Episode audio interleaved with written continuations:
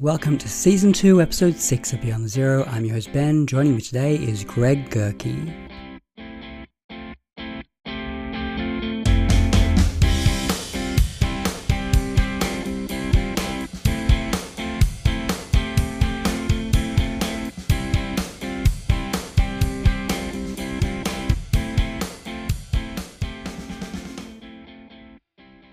Greg is a writer and critic and is the editor and founder of Socrates on the Beach. Welcome to the show, Greg. Thank you, Ben. Great to be here. How is life in New York in this pandemic? it's uh, strange and scary, and in some ways worse than the first time because everyone's trying to live with it uh, and go about their business, and it's just not it's not working so well, but uh, that's what the government have decided to push, and so we're just soldiering on as best we can. Is it worse in New York than the rest of the country at the moment, or is it pretty bad everywhere? Well, oh, I think it's sweeping now. I mean, it it started the the the wave started here, but and now it's because the variant just goes so fast. It's I think it's a record hospitalizations right now all over the country. Yeah. It's a pretty scary so, time to live in. Yeah. It's also amazing. I mean, I, nothing like this has happened since World War II. I think this is maybe the biggest event in world history since World War II. So it's kind of amazing to be living in it. Yeah.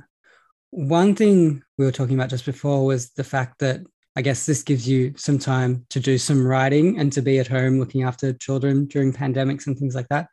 How has your, I guess, approach to writing changed over this period? Uh, well, I think it's it's gone in stages. It's gone from there's no way I can write fiction in this world with what's going on. Fiction seems meaningless.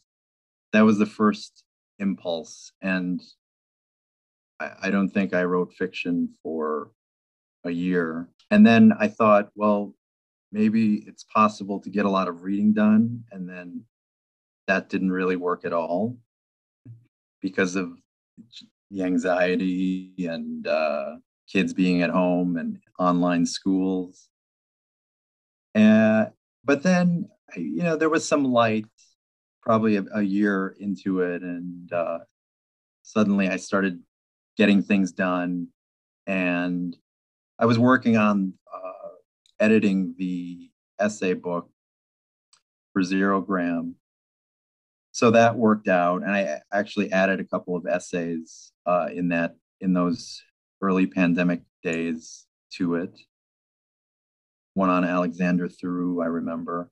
So it, you know, it it it was hard and then easier, and then it's just been going a little smoother in the past year. Now it's a little bumpy, but I hope and pray that it'll smooth, get smooth again. I've been reading your writing for a while now. Um, I just finished See What I See and was blown away by it. How did you get into oh, the world of you. literary criticism? Uh, probably accidentally. I think I, you know, maybe 20 years ago, I really wanted to write about Mulholland Drive or something when I first saw it, but I didn't really have the tools to do that. Uh, and I and I and I'd read, you know, Pauline Kael and and a lot of the famous film critics, but I didn't have the uh, the passion or the background to do it. And then over the years, I, I started to write little things for um, websites, maybe something on Coetzee's, Age of Iron, for things like the quarterly conversation, which have now come and gone. Um, and then I started to write about Kubrick's films and um, kind of more of a memoir on Kubrick's films, which I I've kind of abandoned, but I'm going to ransack parts of it, and I have already ransacked many parts of it for other things. So um, I think it it was there, but in that time also uh, William Gass was reintroduced to me, and that was probably the major event because here was a accomplished fiction writer and an accomplished critic and reading Gass's essays was a, a, a turning point because it was like a re-education uh, i mean I only, I only have an english degree and no mfa but it was an education in, in, in everything literature philology history language philosophy of language. So I think looking at Gass's example, that's that's when I started to write more serious works of criticism, but they were still flabby and wrong and and naive. Um, and then a few editors started to let me do whatever it was I was trying to do. And I think I was coming from a much more non-academic uh, level and the editors at the LA Review of Books and Mubi, uh, the streaming, the film streaming website, they have a notebook um, section where they publish criticism. Those two editors and 3AM Magazine, Andrew Gallix, started to really let me publish things that were a little off, off base. That you know they they weren't in step with what what's you normally think of as criticism, like bringing in yourself into the criticism uh, to a very um, extreme degree. You know, talking about your personal life, even more so than the artwork. So they were somehow open to that. I think much more in the case of films, I, I, was doing that. The books, I still, I still stayed the course, but I think in the last few years, I've changed more and more to trying to um, expound about my life in terms of of the book, but you know, not not necessarily my life, but what the artwork does to me personally. Because i know a lot of people don't want to hear about the critic's life but i think there's like there's a, a, a magic way to do that. And some people you know Gass and guy davenport can do that to some extent and i was really following their lead hardwick a little bit um not so much sontag so I I've my passions have been film and books, and I've just tried to uh, um, bring something to them that that was interesting. And with Gass, Gass's uh, essays as as the main impetus. Um, and then I went to interview him, and so that, that I came away with a lot of ideas from that as well. So, yeah.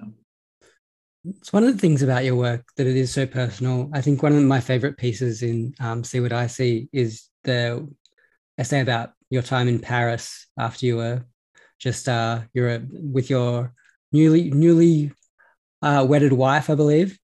And yeah, it's funny because the yeah, and it's just such a a great personal piece that it, it's almost you expressing your love of literature and art in that city rather than anything else. And and that's why i think it's it resonates so well with people like me because it's not about you uh, being an art critic or being a you know a literature critic it's about you experiencing stuff and you going actually i'm just a lover and consumer of this product and this is how i experienced it yeah exactly there was just something about travel pieces and trying to get to the heart of uh, Rohmer, Eric Rohmer, and Jacques Rivette, let's say.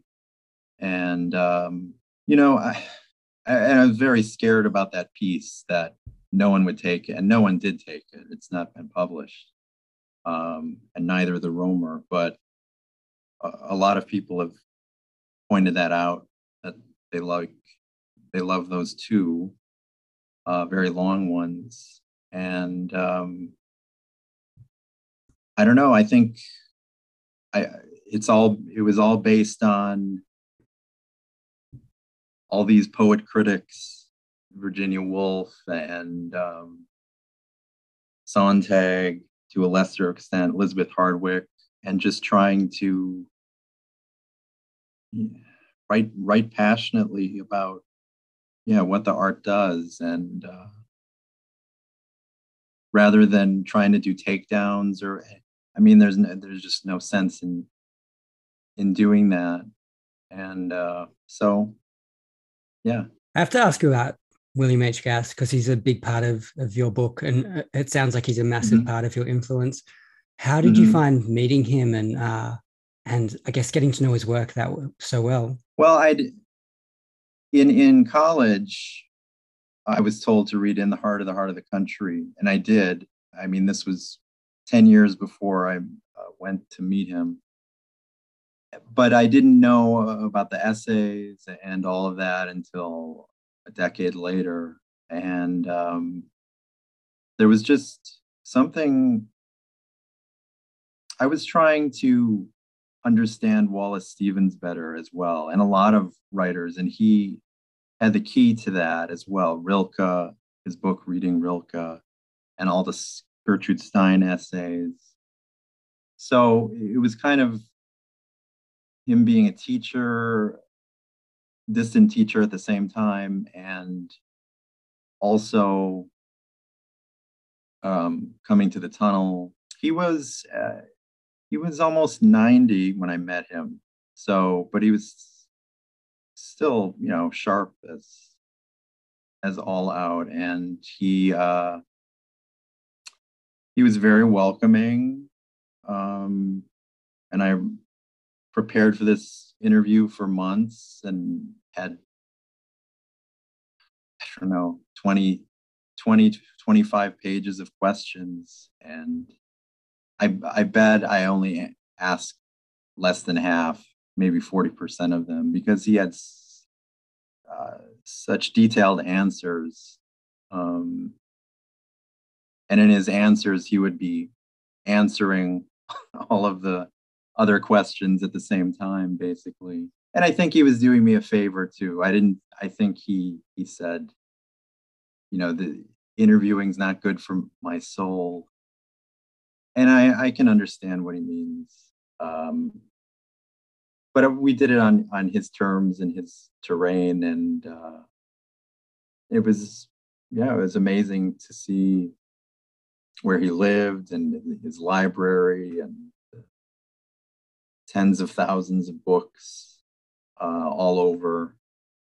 Um, and I think it it's it was something that you know to keep in the tradition because that's what as you know to take a a hard example ezra pound said i have to go and meet the the major artists of my age and he went to meet henry james and yeats and many others and he was at the center of all of that and he told you know hugh kenner did the same thing he went to meet him and Marianne Moore and William Carlos Williams. And so I felt I, I needed to do that.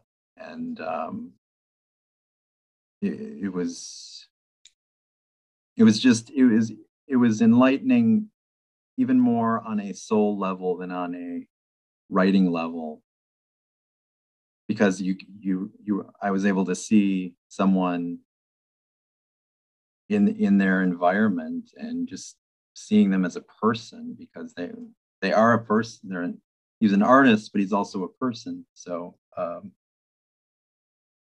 it was an eye-opening experience, and I totally recommend it. All you, you know, all the Murnane, the Murnane pilgrimages that you guys can do over there. Might have to travel out to country Victoria. Yes, if, if if the lockdown allows it. Yeah. You do focus a bit on Australian literature. You've got a piece on Patrick White in your book, and you've written previously about Jen Craig and Murnane, obviously. What draws you to their work? Well, Coetzee's Coetzee's last essay book had two large essays on Patrick White, and I was wondering why I never read this person. So I got to it, and that's that's how that happened. I mean, I've read Elizabeth Harrower too. Um, I I don't know. I think part of the last few years has been meeting a bunch of you fellows more fellows than gals on the Twitter, Emmett Stinson, who you who you've had on, and just being influenced about you know the, there's all these wonderful things out there to read. Why aren't we reading these things? And then Jen Craig was uh, she's also published by Zerogram, so that was another. And Daniel Davis Wood, I should say as well, who uh, runs Splice. He's Australian and he had the idea for publishing that essay book in the first place uh, and reprinting a book of um, short fiction. So I there was a lot of people um, influencing that, and then I would ask Daniel about, well, you know, what do you think about Patrick White? Obviously, he knows Patrick White, but like, you know, I, I'd ask, how did how does Patrick White write like he does. And you know we, we go back and forth. And um, and emmett uh, uh, stinson had had pointed out a luca antara yeah martin edmond and i think he's from new zealand actually this this particular author. But i i mean i there's so there's so much in the world. And i think part of it is also I want to get away from the United States and the crushing large press scene that only focuses on six or seven authors constantly. Every article is about the same six or seven people, and it's just, it's just, we have to get away from that. And um, so I, that's been a part of it and I know you've had a lot of of people that are um, the translator you had on of of the Rush Sorokin. Yeah, Max Lawton. Uh, right, Max, just pushing a different different vibe, a different country, different languages, uh, just difference instead of the same old uh, hackneyed formulas that have now uh, apparently sensitivity readers. So I, I don't want to read anything that has gone through sensitivity readers, and I hope I hope that practice stops. So, in terms of that, what are you looking forward to covering in the future? Have you got a few people on your hit list? To just reading or writing about? Both. Um, yes, I've just completed uh, review of Elizabeth Hardwick's uh, uncollected essays that will be coming out uh, on New York Review of Books in May. So I've just read that because I love her essays and Sleepless Nights, the one novel uh, of hers that I love. Um, so I'm just trying to find someone to publish that as I've just finished it. Well, a lot of, I've been reading a lot of Peter Handke, and uh, the, apparently the, he's finally having a, a novel published in English, probably in a few months, and an essay collection. Um, I don't know if I'm going to be writing about that, but uh, I've been catching up on his earlier work. Uh, so that's been good. And I've for Socrates on the beach. This uh, website, I've just taken uh, the beginning of Emily Hall's novel, The Long Cut, which that's going to be published on Dalkey Archive in May, I believe. So uh, that's a stunning book. I've been uh, reading that and uh, um, going to publish an excerpt. So I'm looking forward to that. And probably, you know, Mark De Silva's book is coming out. Very long, 1,300 pages. People are talking about Miss Mackintosh, my darling, a lot. That's another 1,300 pages or 1,400 pages. There's not going to be time to, to get to all these books. They're they're just they're so uh, there's so little time, and then you know you have to you have a family, you hopefully have friends in in the that you can see in this in this new world we live in. So there's uh, and then there's reading for the uh, the website, which I kind of stagger and not do anything with it for you know a month and a half, and then I'll do the, all the reading in, in one you know a couple two two three four weeks. So that will start in early February. So it's it's really a matter of you know time management and I was uh, supposed to do the McElroy Hind's Kidnap. I've been looking for a way that, that was re-released by the Dzanc uh, for the first time in its history. I've been looking for a way to mold uh, uh, a McElroy piece out of more than just one. I wanted, so I've been reading a number of his books over the past half year because I wanted to make a fuller picture uh, in, in, in a longer piece. So I think that that's something I've been working on, but I'm, I'm still there's still a few more books to read uh, in order to have something worthy to say because um, I want to I want to do him justice. Is he someone you'd be interested in meeting? Yes. Uh, well, I have met him. Um, he lives in New York, uh, and I he was wonderful enough to give me an excerpt to his uh, novel in progress, which may be called The Stranger, but it's set in ancient Greece. He's he's amazing. You know, he's 91. He's working all the time, multiple books, multiple projects. Uh, he's so interested in life and and all the arts. He's he's a, he's, he's a real positive guy. Uh, it's amazing. Um, it's really amazing. I, I wish I had devoted more time to him before the last. It, actually, the pandemic coincided with me re- reading his books. That's when I started. Um, and for years, that confused him with Harold Brodkey because they both had those two long books, uh, Women and Men and Runaway Soul. For some reason, I, I confused them, but um, they're, and they knew each other, apparently, uh, but they're seemingly very different writers.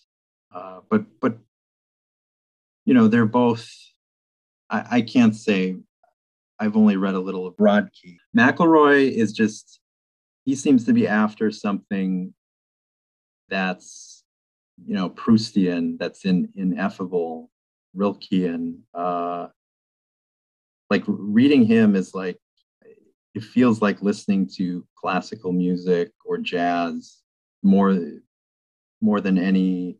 There's no other reading experience that kind of covers and i think you've read a lot of him right I haven't read a lot of him. I've read I've read quite a bit, but yeah, I've probably read about I don't know, I don't know, five books I think by him. But yeah, yeah, there you go. I mean, that's that's a lot, a lot mm-hmm. more than a lot of other people I've read.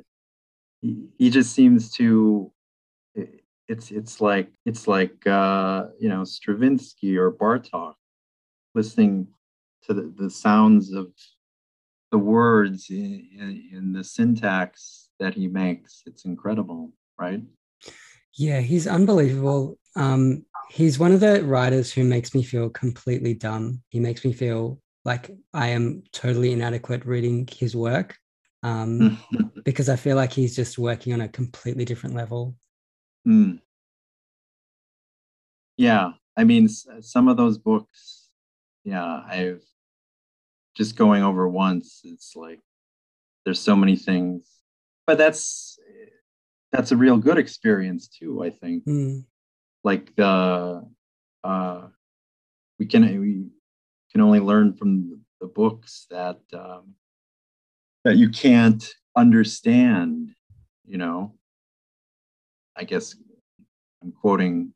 I'm uh, Goethe said that the easy things you can't really learn. You know, the page turners, the mm. the Ben learners, just to rhyme. I don't. I don't. For me, I you know it's a different experience. I, I want the Proustian, the Jamesian, the Joycean, uh, the Woolfian experience. And out of you know the modern writers still alive, he's probably one of the very few. Pynchon, Murnane, Handke. Among all this, you also write fiction. You've got a mm-hmm book of short stories you wrote, especially especially the bad things. What's your process in writing? Like, do do you is it essays the focus? Do you go back to the fiction occasionally? How do you do it? Uh, I I kind of started in fiction, and then went towards nonfiction, and then um, I've been trying to just do them at the same time. I guess in the last decade or so, and hopefully that will work out. Um, but maybe the fiction is is starting to sound more like essays. Uh, so, which could be a good thing or a bad thing. I don't know, and I'm probably not the one to judge. It, it's just what is. Uh, so I'm I, I'm still at a point where I've I've finished up a novel but it's something I've been working on for many years. And I still haven't written new fiction in this kind of new world we live in, or I haven't been able to. I was adding on to what had already existed. Um, so eh, it's going to be, it feels like an enormous weight to even think about it. Because I was pondering, you know, the, the DeLillo book came out, The Silence, which everyone hated. Right. And I think, I mean, did you read it? No, I didn't read it. Okay. You know, yeah. Yeah, I, I wouldn't read it either, but I wondered uh are things, you know, even something like that, which was already, you know, probably in process before the the pandemic started. My my instant thought was, I mean, what meaning does this have? I mean, it, maybe not specifically that that book but i mean certainly that book is weighty compared to let's say the latest auto fiction blah blah blah. But um i i don't know. I mean i think i've i think i'm going off on a tangent that uh, we should probably stop because i don't know what tangent this is. Um, can i ask you one more question about your novel?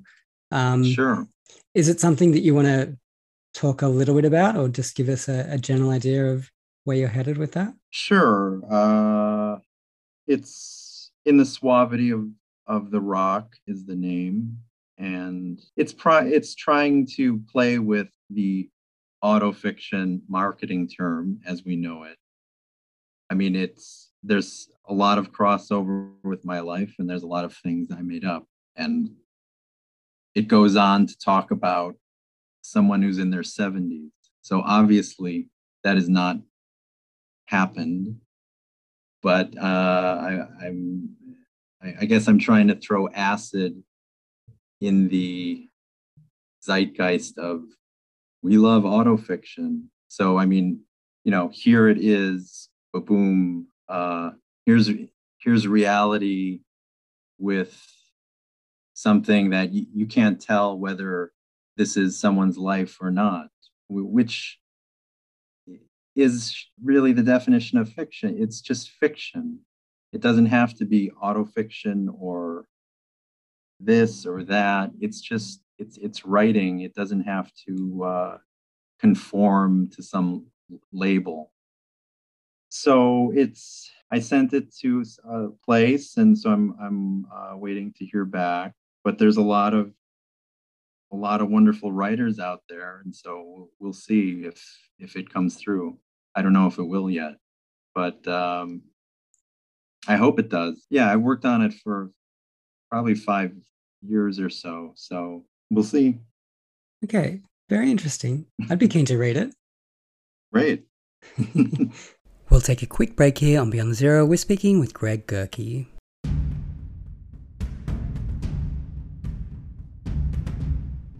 This episode is brought to you by Australian Border Force, tough on borders, children, and tennis players since 2015. We're back on Beyond Zero. We're speaking with Greg Gerke. All right, let's move on to your gateway books. Uh, what are some books that opened the doors of literature for you? Well, um, it's kind of strange because it's it's pretty much the same author three times. Uh, it's Joyce, and you know, I I would I would put Beckett on the back end, Joyce and Beckett, but Joyce, uh, I think in junior year of high school or senior year, we had to do a, a paper on a novel, and I was the, one of the few that chose Portrait of the Artist as a young man. Most people chose Camus' The Stranger because of how short it is. uh, those were the choices. I think the tin drum was another choice, and maybe one person did that. Anyway, uh, I have a. I was raised Catholic, so I mean there was uh, identification there, and um, it really started to seep in little by little that th- this is amazing. You know, speaking about the experience of the world this way, uh, how Joyce was doing it. But I, I mean, I, I was very slow. I, growing up, I still couldn't have, you know, gotten the whole novel. I think when I was 16 or 17, whenever I read it. And so maybe a few years went by, and then I read Dubliners to kind of um, just get me through some hard times. I mean, I'd read parts of it in high school, Araby, of course, but that kind of brought me back into getting on track to more of a human uh, or an artistic way. And because I've been going into film uh, and wanted to be a director and go to film school. And I had started to do that, but um, at the same time, I was literature was pulling at me as well. And then, um, and then I did go to film school, uh, but it I, I kind of I needed to leave where I was living, which was Milwaukee, Wisconsin. And in, in doing that, I kind of left film school because I was going to another college.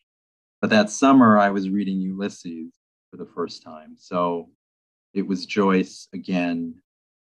Uh, and in, in between those couple of years was Beckett, the plays, and the trilogy, and many other things, but um, those those two fellows were the ones that really uh, pushed me to to look at the world differently, along with Ingmar Bergman and Kubrick. Uh, so, yeah, Joyce three times. There you go. That's a pretty brilliant entry point. Yeah, yeah. I mean, it, here we are in the hundredth year of Ulysses, Ulysses. Mm. and uh, it's it never gets stale, and uh, fans are all over the the internet and reading groups and Finnegans Wake. I think Bloomsday is going to be massive this year. Let's move on to what you're currently reading and what you've recently enjoyed. Okay.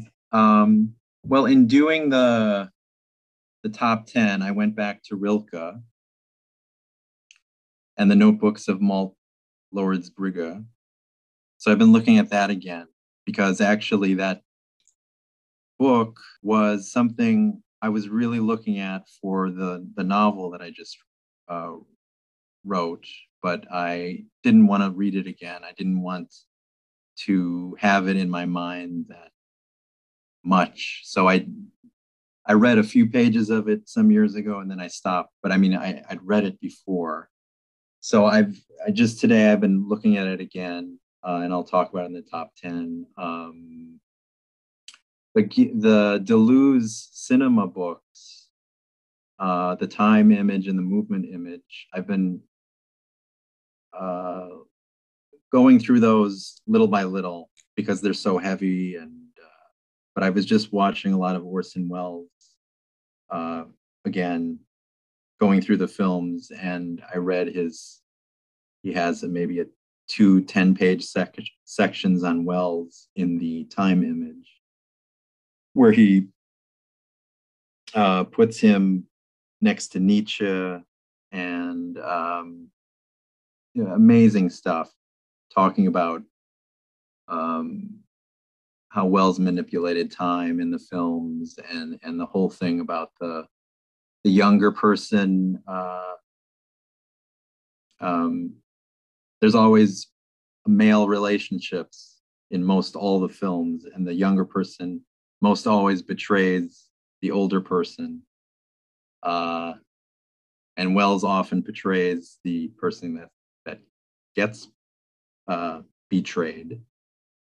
So just to see those films in, the light of what Deleuze has said, really powerful stuff. Um, the Hardwick book, which I mentioned before, uh, James Ley, I'm reading, editor of the Sydney Review of Books, I believe. He's he's on Twitter. His book uh, The Critic in the Modern World. I bought that recently. It talks about uh, Lionel Trilling, James Wood, Samuel Johnson, T.S. Eliot. It's pretty great. Uh, I've been enjoying that. What else? The Handke, as I've said, I went back to the early some early books that I never read, like The Left Handed Woman and Sorrow Beyond Dreams, and finished Slow Homecoming. Um, so those were, I enjoyed Slow Homecoming much more. I think they're much deeper than those those early books. Even though the early books are wonderful by themselves, they kind of have that Fleur Jaeggy uh, way about them or the or DeLillo or you know early DeLillo they're very tight and and crisp and short sentences. Um and then in slow homecoming and then the later ones they're much more deformed. Uh the Handke he, he deforms it a lot and they they they kind of verge on essay um, and they kind of they almost go in and out of understanding for me like they'll they'll be very wonderful and vivid and then they'll kind of get gray and charcoal and I, am not follow i'm not it's not that i'm not following it it's just i'm not interested so much. I'm i'm i'm i'm reading i'm reading it but I'm just looking at the words and I'm I'm waiting for the next vivid section. uh, that that was the experience of uh, my year and the half in the half my year in the no man's bay which is one of those longer ones uh, that come at the end but i'm i'm looking forward to re- reading repetition which Sebald and, and so many others say that it's his masterpiece. Uh, so I'm looking forward to that. And I've been going over Christine Schutt again, kind of for the list, but also rereading Prosperous Friends. Uh, she has that Fleur Jaeggy quality too. That, uh, but you know, I experienced it in English. Fleur Jaeggy's translated, but in English, Schutt has this Emily Dickinson, Elizabeth Bishop type of lyricism uh, that inverts her word choices and syntax and really makes it unlike anything, like Lutz, Gabriel Lutz as well.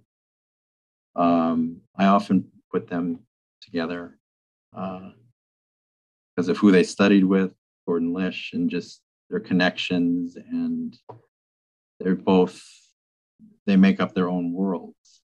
So very interested in them still. Mm-hmm. We covered most of it before. Is there any books that you're really looking forward to this year, apart from the ones we've already talked about? Yes. Um, Genese Grill's essay book with Splice. I'm not sure of the name. Uh, I think it's coming later in the year. I've read a I've read the book probably when it was in a, in a previous incarnation. I think it's gone through some edits, but I'm uh, the way she talks about art. Um, and she's a Robert Musil translator. She's translated four of his books. The fourth one is coming this year. So she has two books. Um, the way she talks about Musil and philosophy and melds them all together, uh, amazing. I, I I reprinted one of her essays in a when I guest edited a, an issue of the, Rupture magazine. So I, she's really interested in you know the book as an object, and and that's the, the essay, in fact, that was published, talking about the book as object and the physicality. She fights John Berger in, in some of his ideas on certain other topics. Um, so that the logos, I think we mentioned that. Mark De Silva, a very long book, and probably uh, it's going to be a very difficult book for even aside from the length. It's going to be a very politically incorrect book. I know that. And can you get over that? Is is the thing? Can you, you know, we we live in a world where we have to you you can't go outside and and erase the world like you you know you kind of do on twitter or something mute people. You can't live that way. I mean I, I don't think so. You can't you have to face these things and face what we're living in with so many uh, people that are out of touch with reality or in cults so uh, this is going to be a, a, hard book, and I hope I hope uh, a lot of people read it and and challenge themselves. And uh, I know you're looking forward to it. Definitely. we'll take a quick break here on Beyond the Zero and come back with Greg's top ten.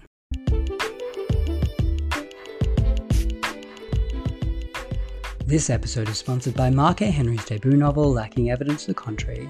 It is a mind bending pilgrimage into the imbalanced centre of the early 21st century, densely plotted and populated with characters richly human in their fragility and fragile in their humanity. Lacking Evidence to the Contrary examines the ancient internal struggle between the quest for truth and the desire for belief in a postmodern world where reality is slipping from our grasp. Lacking Evidence Contrary is available from Booktopia, Amazon, Barnes & Noble, and wherever lowbrow novels of questionable necessity are sold. We have one free copy for a lucky listener. DM me or email me for your chance to win. We're back on Beyond the Zero. It's time for Greg's Top 10.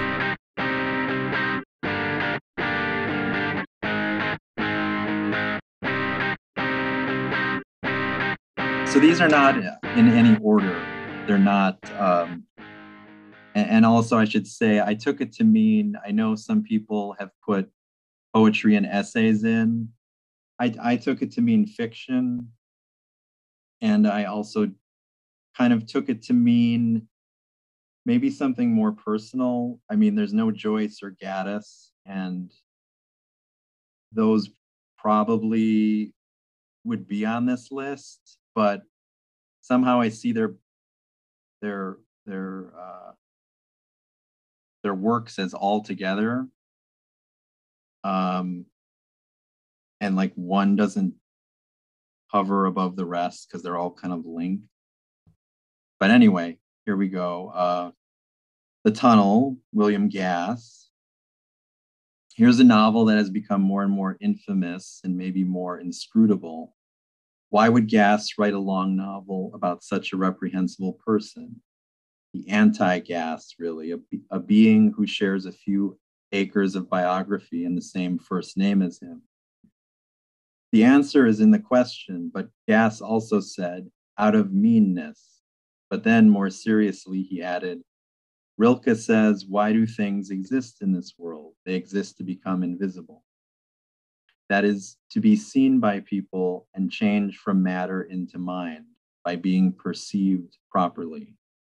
And in that sense, the whole world, which is constantly flowing, has to be perceived and saved and redeemed, even if it's awful. And in fact, especially because that's what we want to forget. End quote. It's certainly the most disturbing novel written in my lifetime, too, as Michael Silverblatt first claimed. And there's no reason not to confront these novels. You can erase people or art out of our lives, but you can't erase their energy. It lives beside us as we sleep. And as soon as we walk out our door, there it is. Gass said it was a it can't happen here type book, as in as in an extremist fascist political party taking power. Well, it has happened, and in many places across the world. Did we forget our history too soon? But even with all of Kohler's awfulness, there are these signature flights of prose as gorgeous as a Michelangelo, whatever his form, and that turns a screw into the reader. For how can you appreciate it? Though I would argue Kohler's confession is his own pain, the parents who hand down the hate or kill themselves through substances, and then the spouse he comes to loathe. Fascism of the heart is the phrase. And next is Suttree, Cormac McCarthy. Suttree is the color orange for me. I read it in full twice and though it takes place in all season, it feel in all seasons, it feels autumnal, as McCarthy describes the geology, flora, and fauna around Knoxville, Tennessee, the river, and the nearby Great Smoky Mountains. This is probably his most autobiographical novel. Suttree lives on a boat, catches fish, gets drunk, hangs out with ne'er do wells, but he's also quite smart and quite contemptuousness quite contemptuous of women. McCarthy was probably at the zenith of his Baroque and antiquated language period. I can remember writing out definitions of words over about four pages. Gordon Lish, who rejected an excerpt from the book for Esquire, said later in an interview that he could open any page of the novel and say that's magic. And so I open a page and Quote, a big lemon colored cat watched him from the top of a wood stove. He turned his head to see it better, and it elongated itself like hot, ta- hot taffy down the side of the stove and vanished headfirst in earth without a sound. So it's a book nobody but the author could have written. And like the tunnel, it was worked on for years, at least 15, maybe more. Though the book is on the whole sad, there are many comic incidents like the watermelon humper and a person who keeps their dead relative in a big freezer at home so they can keep getting their assistance checks. I feel really joyous when I'm around this book. It's completely solid and compelling. Next, uh, Disgrace, J.M. Coetzee. I've wondered if this is the last novel of high significance that was also a popular success. A case could be made for the known world of Edward P. Jones. I think Suttree and the Crossing subsume and overshadow Cormac's The Road in the end. Disgrace is often taken as a political, though it is taken as political, though it is apolitical and mythically based. It also covers many hot button issues that have come to the forefront in the last 20 years race, sexual harassment, older men with younger women, the compulsion to make an official apology or statement. And these go along with the rape, the pregnancy, and the keeping the baby. The professor starts out with a prospering career, seeing his prostitutes every week and writing an opera based on Byron's later life. And then he ends up alone, eviscerated, killing dogs that no one wants. It's the last novel Coetzee wrote before the flights of Elizabeth Costello and beyond. It's a challenging book that James Wood unsuccessfully tried to argue against. Poor James. Um, Enigma of Arrival, V.S. Naipaul, was one of those books that stumped me on first reading it. I put it away and went back a few months later, and it opened up wonderfully. Sebald before Sebald, a friend calls it.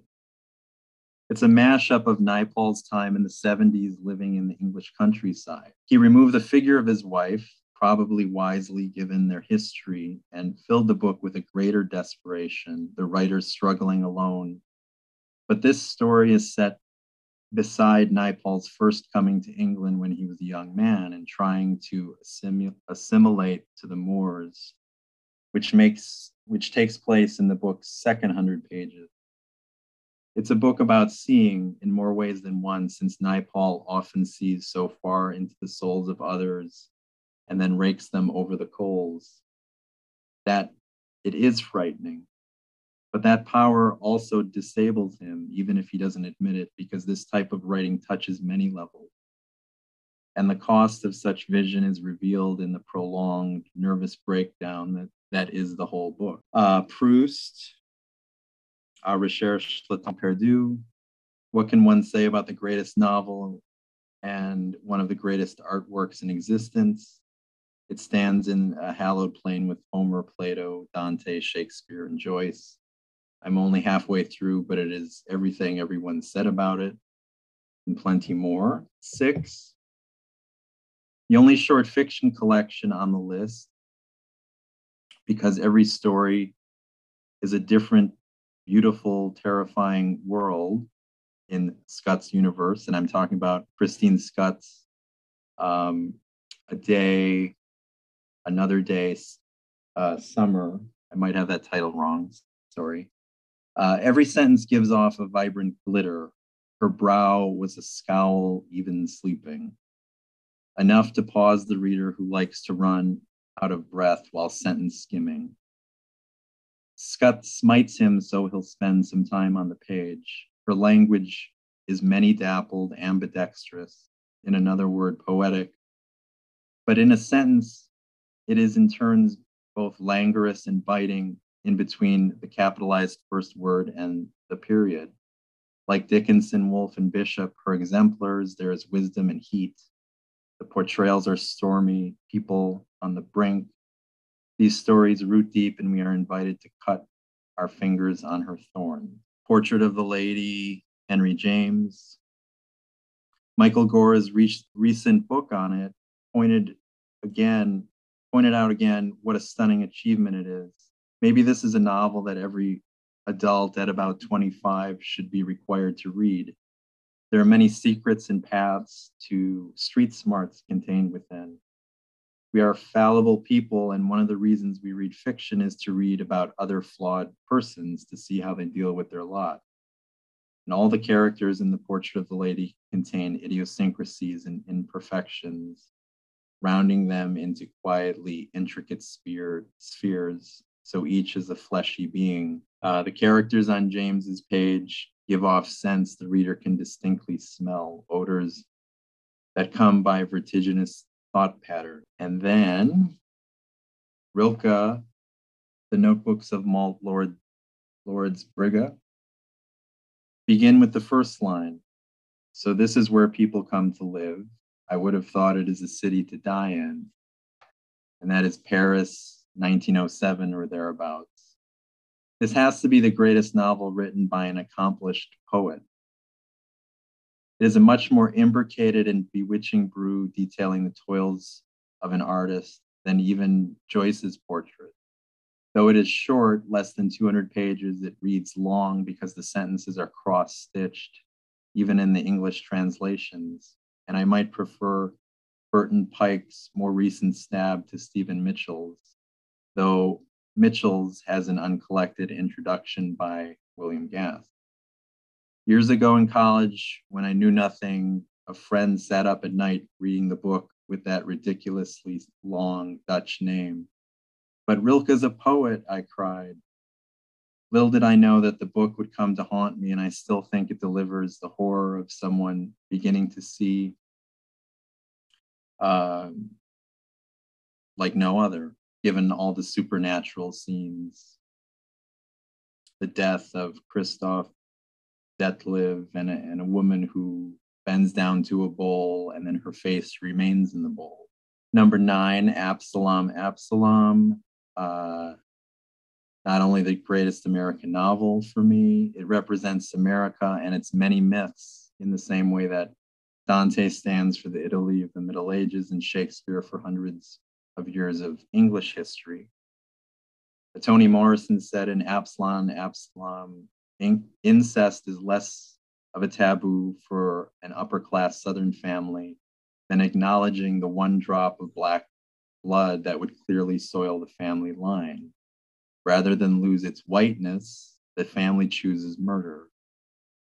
There's a great hulking paradox in this country, and nothing can quite capture it. United States. Nothing can quite capture it, and the shifts and mythopoetics that frame our history, like uh, Absalom does. Faulkner dramatizes how two college kids, dorm bros, one of which, Quentin Compson, will die by suicide in six months in The Sound and the Fury. They try to uh, reconstruct the history of the Sutpen clan amid Faulkner's bending of time. And Sleepless Nights, Elizabeth Hardwick. Looking back, I see I've picked six books that have a very similar base portrait of the artist. Rilke is the clear precursor for the tunnel. Naipaul comes from Proust, as so many do, undoubtedly Hardwick as well. I think Susan Sontag envied Hardwick this book most of all because it's what Sontag could not achieve in her own fiction. The closest she got was a short memoir piece about going to see Thomas Mann Thomas Mann when young.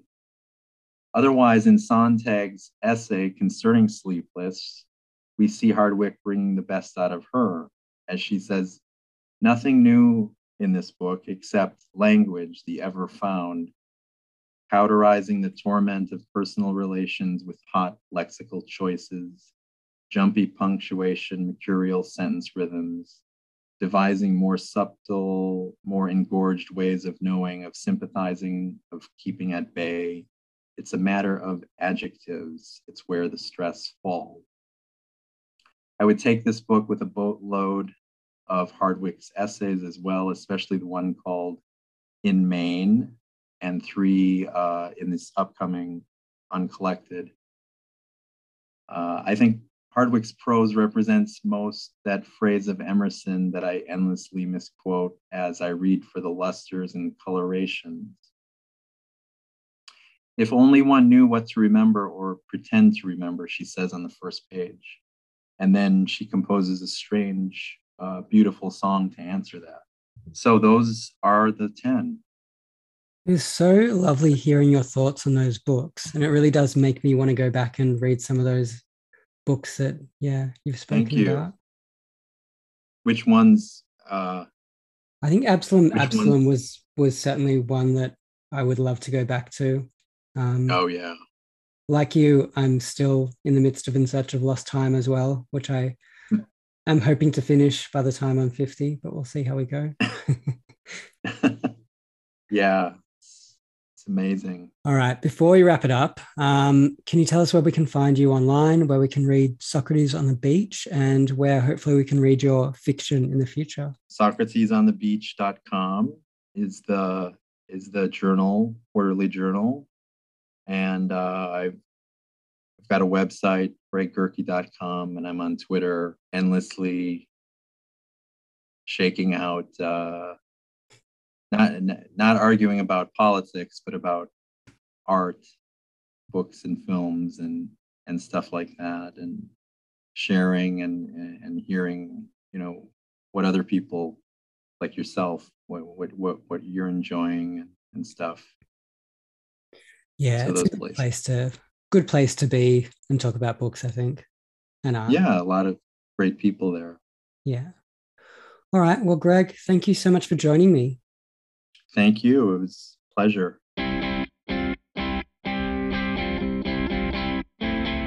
Thanks once again to Greg Gerke. Check out the show notes for all the details. You can find us on Twitter and Instagram at Beyond Zero Pod, and you can email us at beyondthezeropod at gmail.com. We'll be back for your next episode next week.